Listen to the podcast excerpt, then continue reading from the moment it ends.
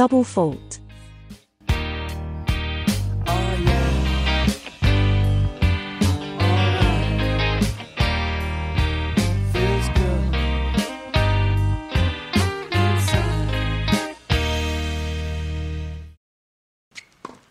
With a superb backhand demi-volley, Frederick secures the decisive point. A chorus of compliments rises to his address. Maurizio shakes his head and abandons. Whatever, guys, there's no match when Freddy is in such good shape. The doubles begins, Emmanuel and Michael against Giorgio and Riccardo, while Maurizio acts as chair judge. It is a Saturday afternoon at the end of September. I am reading Dostoevsky's Humiliated and Offended and absent-mindedly follow the match, sitting on the bench with saucepan at my feet nibbling on some imaginary flea. This novel disturbs me deeply, causes me a strange heartbeat, sounds like a sinister premonition. That woman is me. This can't go on, I have to stop, I know I have to at all costs, but every day I come back for it. I didn't think I could desire someone so intensely and absolutely. My god, I am climbing the ladder in reverse. I don't know why I delude him and delude myself. He takes our relationship seriously, but it's madness just thinking about it. Every now and then I imagine the scene, me in my 50s in menopause, obsessed with wrinkles, next to a gorgeous 35 year old young man desired by all women, ravaged by jealousy, ridiculous to the point of humiliation. I could only run for the hills. Yet, when I mirror myself in his enchanting illusion, I see myself as beautiful, timeless, a sliver of eternity. It will be so hard. I am working on myself, sooner or later I will make it. I have to make it, because otherwise I will lose him forever. I have been thrown into a paradox, to have him by my side I have to lose him. But in trying to get away from him I'm ending up completely off the road. I don't know where I'm going, I'm driving blindly at 100 miles per hour with tampered brakes. I have a good chance of crashing into a wall. This novel is terrible, I don't think I will be able to finish it. Frederick leaves the camp. My eyes, without lifting from the pages of the book, catch his strong contrasts, the elastic and light step, the muscular legs, the tanned body in white t-shirt and shorts, the black of the exotic eyes, eyelashes, and hair, the whiteness of his smile, the bright color of his lips. I know, without needing to look, that he is approaching me. Saucepan has a dull growl. He doesn't like Frederick. I pat him on the head. I have realized day after day, with amazement, that our humiliating experience, instead of pushing us apart, has bound us together in a strange way, and I am not just talking about myself. Often, more often than he would like, his gaze stares at me with a distracted attention, as contradictory as everything in him. It expresses neither superiority nor contempt, but a kind of distant perplexity. For my part, I believe I felt for him, from the first moment, a blind, primitive, disinterested transport, without hope or resentment. It would be unthinkable for me to share my life with Frederick. I sense in him a bottomless darkness, a potential for devastation that strikes terror in me. For no reason in the world would I want to be his woman. Yet I would not know how to say no to him if he needed me, even if it was to destroy me, just as one cannot say no to an earthquake or a tropical storm. To trivialize, a psychologist would say that he has a dominant personality compared to mine, but I think it is something more complex and at the same time simpler. Another black hole in my psyche, another thing I will have to work hard on to get to the bottom of who I am. From time to time I am reminded of Emmanuel's prophecy, you are not too different from me, you just haven't realized it yet. This story will have no sequel, Frederick had said that evening. Actually, a strange sort of sequel, or perhaps I should call it an appendix, there was, and just shortly after Emmanuel's departure for England. I had missed him a lot in those days, I had found myself fiercely jealous of the college girls, and this had alarmed me. Jealousy is not in my nature, I have always rejected it from me as a source of irrational suffering. For the first time since the beginning of that Dionysian narcosis I had felt the need to awaken from my torpor and distance myself from him. He would soon get engaged, as was the order of things, and I, as his sister-in-law, would have to endure the daily presence of a girl at his side. The thing, at the time, seemed so inconceivable to me that one evening I told Michael that I preferred to renounce marriage. He remained speechless, he did not even ask me why, he simply took my hand and told me to think it over. The wrinkle that was drawn on his forehead expressed his state of mind. He asked me if there was someone else, I told him no. In fact, there was no one else in the dimension to which he belonged. He gave me a kiss and told me to sleep on it. The next morning, the ghosts of my mind had vanished, but the seriousness with which I had formulated the insane intention of getting rid of the only fixed point in my life made me realize that I had to start detaching myself from Emmanuel right away. One afternoon, after a swim in the pool, Frederick and I had found ourselves alone in the shower room. The others had just left. All day long I had seen him gloomy and distracted, he had played badly and lost a couple of games against opponents far inferior to him. Now he sat by the window and looked out. Aren't you taking a shower? You shower first. He replied without looking at me. When, dressed and with wet hair, I came out of the cabin, I saw him still motionless in the same position. The musculature of his body, under the grazing light of the sunset filtering through the window, was smooth, sculpted, impressive. I approached him. Is something wrong? My mother has six months left to live. I put my hand on his shoulder. I'm so sorry. You should cry, let it out somehow. I don't know how to cry. There was another way to vent. I placed myself in front of him. The black velvet of his eyes caressed my breasts. Oh, to be beautiful. I lowered the straps, the silk dress slipped to my feet.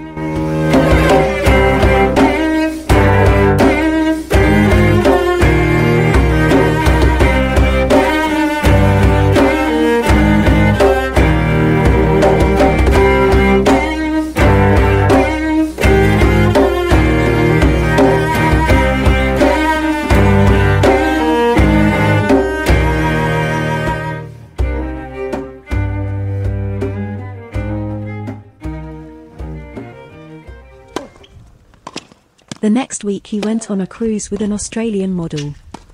I realized I had squandered something, but this time I didn't waste time feeling useless emotions like shame or remorse.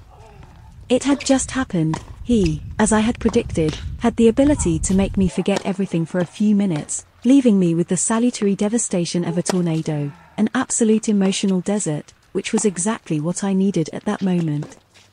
Frederick has come off the pitch and is heading towards me. He sits on the bench beside me and takes off his sweatband, shaking back his black hair. He pulls a towel out of his gym bag and runs it over his face and chest. His male smell mixed with the bitter fragrance of his aftershave reaches me, a smell I remember well. Then he leans back to follow the game. From this position no one can hear us, but there is still a long silence between us. Bravo Emmanuel. It is Michael's voice. I turn my head to look. 3015. Maurizio chimes in. The kid plays well. Comments Frederick. He has a typical left-handed serve, powerful, with a nice effect. The left-handed player naturally serves from the left with a high, tight spin on the opponent's backhand and an unfailing arched banana trajectory. The ball ends up on a right-hander's backhand displacing him and forcing him to face the opponent's winner from the usually weaker defensive side. A right-hander doesn't make such mirror image trajectories even after hours and hours of practice. Interesting. I had underestimated him. Lefties are special, they usually develop divergent thinking. He's actually a special person, that kid. Do you like him? Very much, I answer, turning a page. Pan growls softly. This dog cannot stand me, who knows why. Yeah, who knows? He's a horrible animal, and he looks dumb too. Why doesn't he get himself a proper dog? I could see him with a greyhound. I lift my eyes from the book and look at him expressionlessly. Afghan. He points out. I lower my eyes and resume reading. He continues with that characteristic atonal and subdued timbre of his voice. Personally I would propose an oyster. The most common colors among Afghan greyhounds are golden blonde, cream or fawn with a dark mask and black, but there are also tiger varieties. The rarest and most prized, however, are the oyster, without a mask, with a silver-gray rump, white coat and ears in shades ranging from ivory to hazel. Canine excellence, in short. I refrain from commenting. He wipes the handle of his racket. What's going on between you two? He asks suddenly. Does it show that much? I can see it. It will pass. Be careful with it. I suddenly close the book, staring at his profile. I beg your pardon. Nothing, just like that. It's a friend's advice. I've already had a few samplings of your friendship. 30 evens. I didn't want to. I don't know what I wanted. I don't know why I did it. I don't even know if I like you. I can see that he is trying to be sincere, and this is costing him effort and embarrassment. As usual, attention to his suffering and discomfort overrides my pride. Let's think no more about it, I say, placing a hand on his in a friendly manner. Pam begins to growl again. Frederick turns to look at me with a tired smile.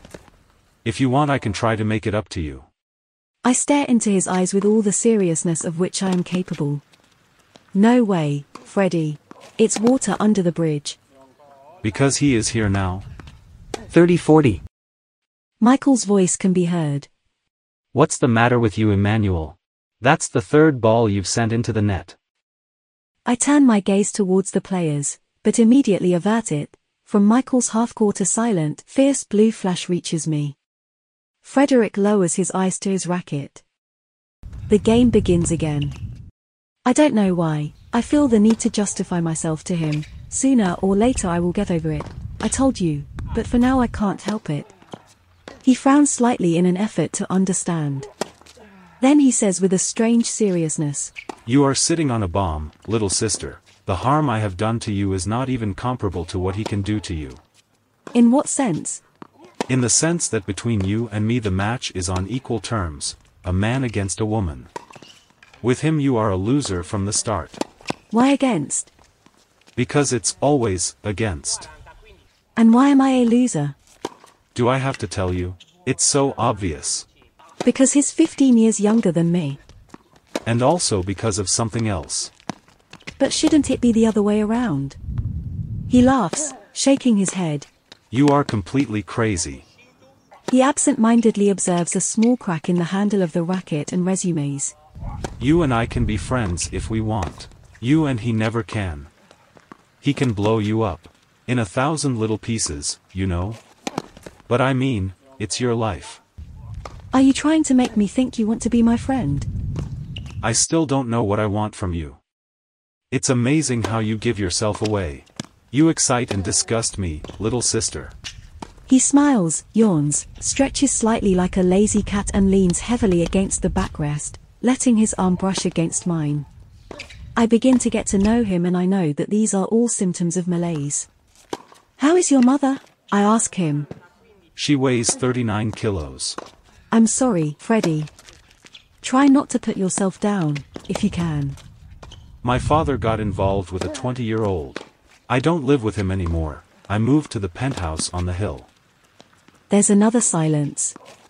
Then he says, Are you coming over tonight? Double fault.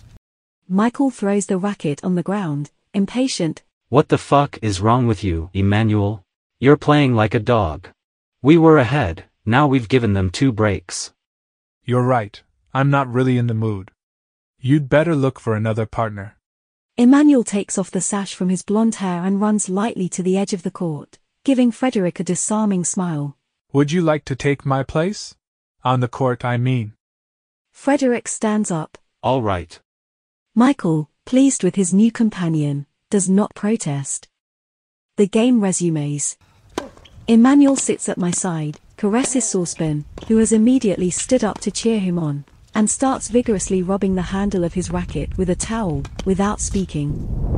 There is a thunderstorm, the dull rumble of thunder can be heard. I break the silence. Up to a certain point you were playing well, then what happened? He continues methodically tidying up his things. Are you angry? He ignores my question. I'm going to take a shower.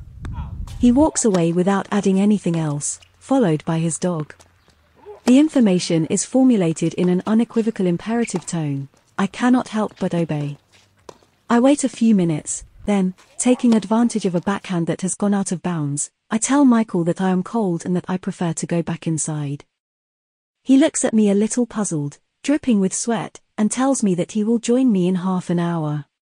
Frederick intervenes. Half an hour is not enough. If I lose I want a rematch. Michael concedes it. Frederick tests the strings of the racket, smiling while I walk away with rapid steps.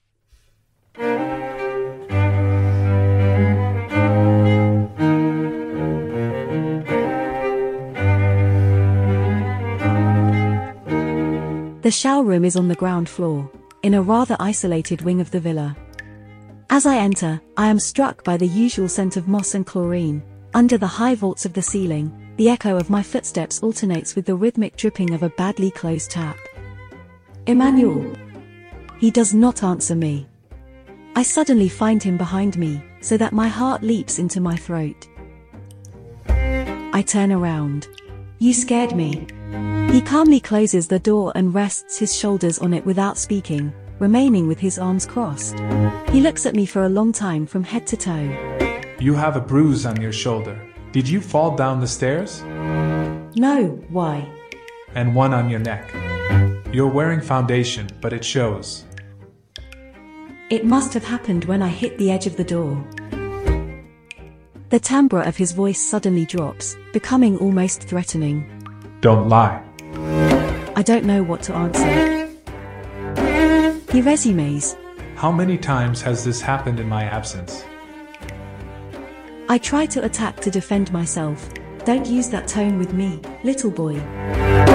I am not your girlfriend, it is not to you that I am accountable. I get no reply. More and more clumsy statements come out of my mouth. I am your brother's woman, in case you don't remember. I am talking incredible nonsense, offensive to his and my intelligence, as well as to Michael. He continues to stare at me as if he does not recognize me. While his chest rises and falls in a slow, deep breath. How many times? He repeats. Suddenly the sense of revenge for my past and future jealousy dictates a fierce whiplash, which I deliver in an indifferent tone. One, two, ten. I don't have a good memory for such things. And maybe right here. That's enough, I cut impatiently short. I can't stand this third degree any longer. Let me go. I move to leave, but he stops me on the threshold. Let me go, I repeat, but he remains with his back against the door, blocking my exit. I feel nervous, irritated, and even a little scared. Finally, I snap. Yes, right here, on this floor. Now that you know, do you feel better? I try to push him away with one arm to open the door. Suddenly, he grabs my arm and throws me to the floor, with a force I would never have suspected in him. Have you gone mad? I ask him in amazement. Without saying a word, he comes on top of me, places a folded towel under the nape of my neck, and spreads my legs. I close my eyes.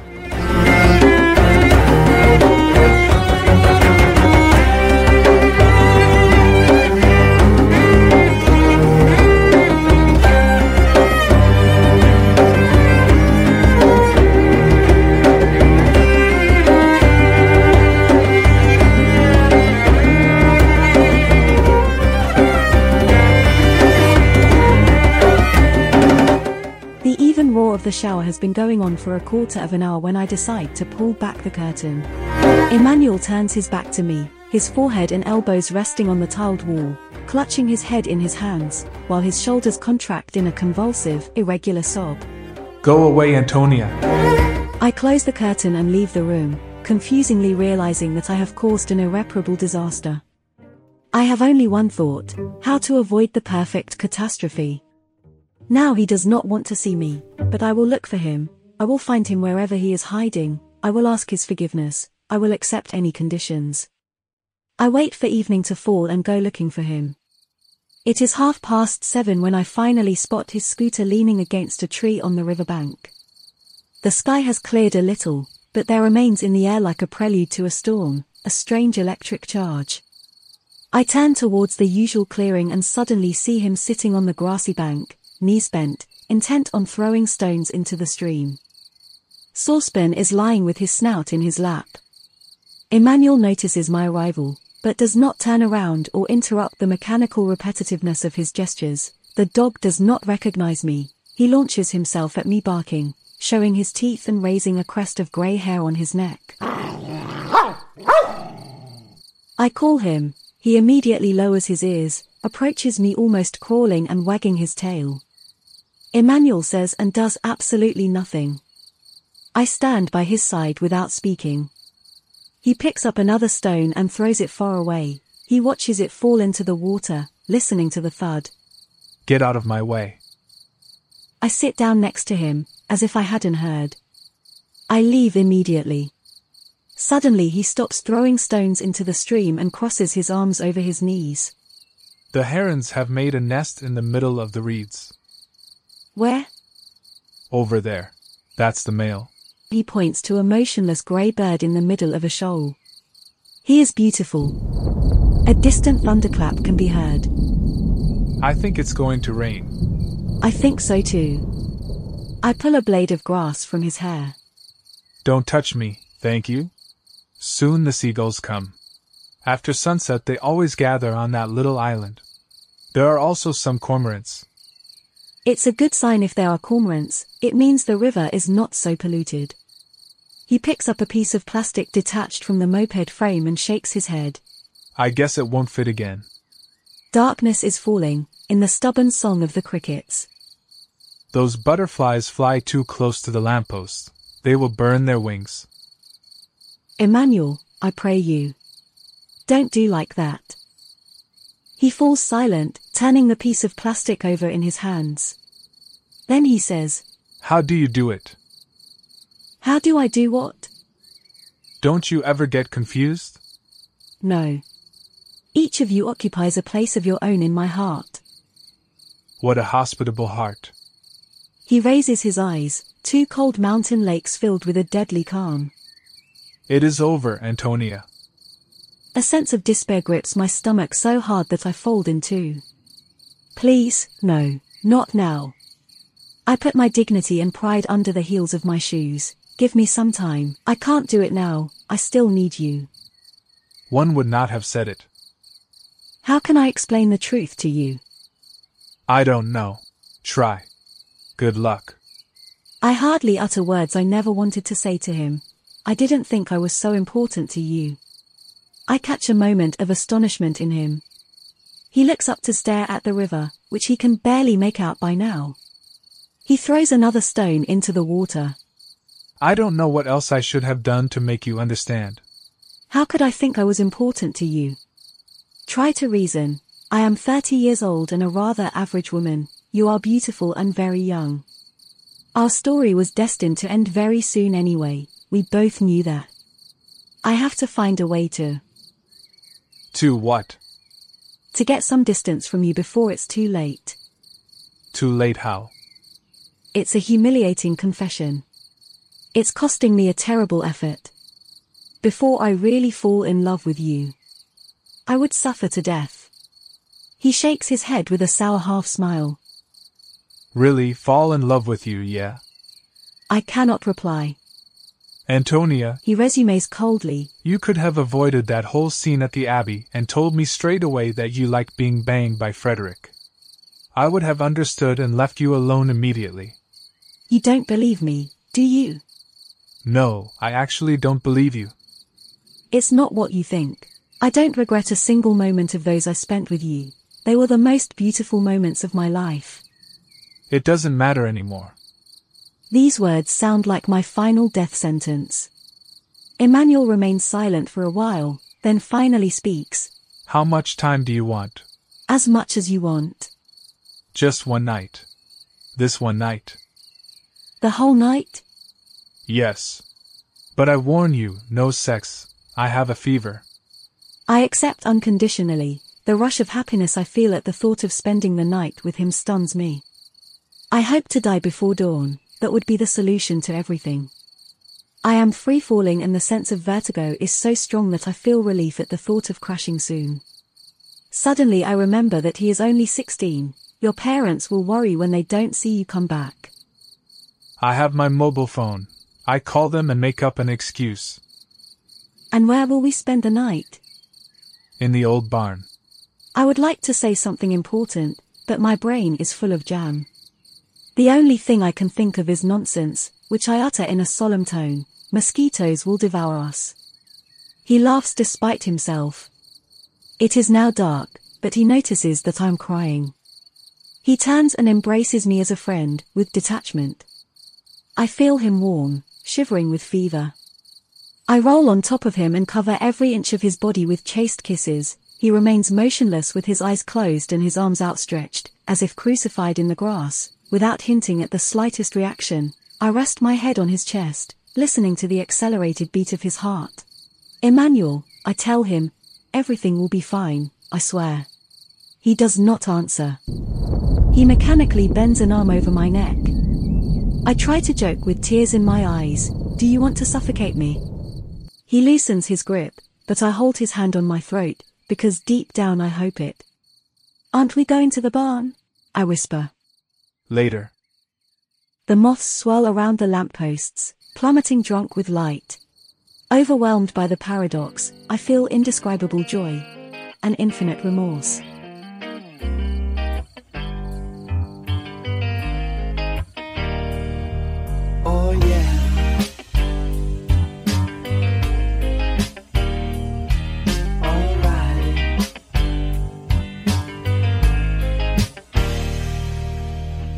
Somebody's Heine, drowning my icebox. Somebody's cold one is giving me chills. Guess I'll just close my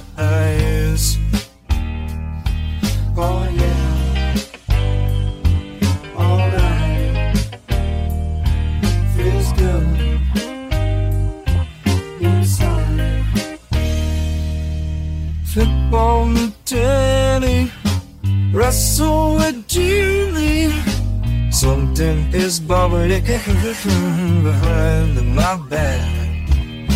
The bottle is ready to blow.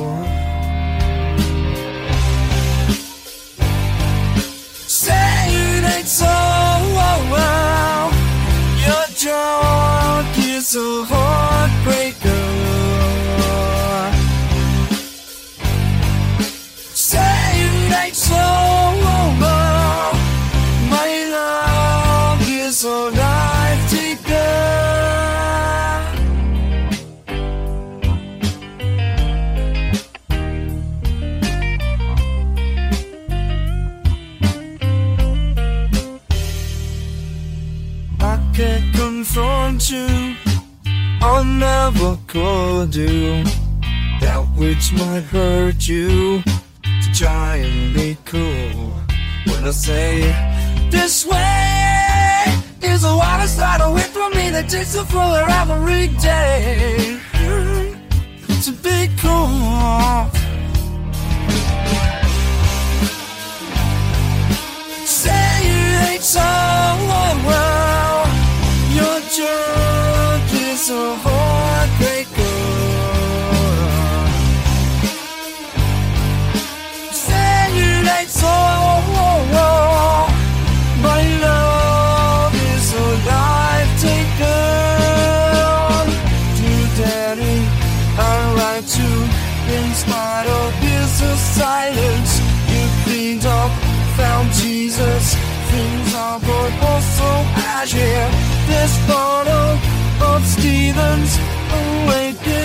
Awakens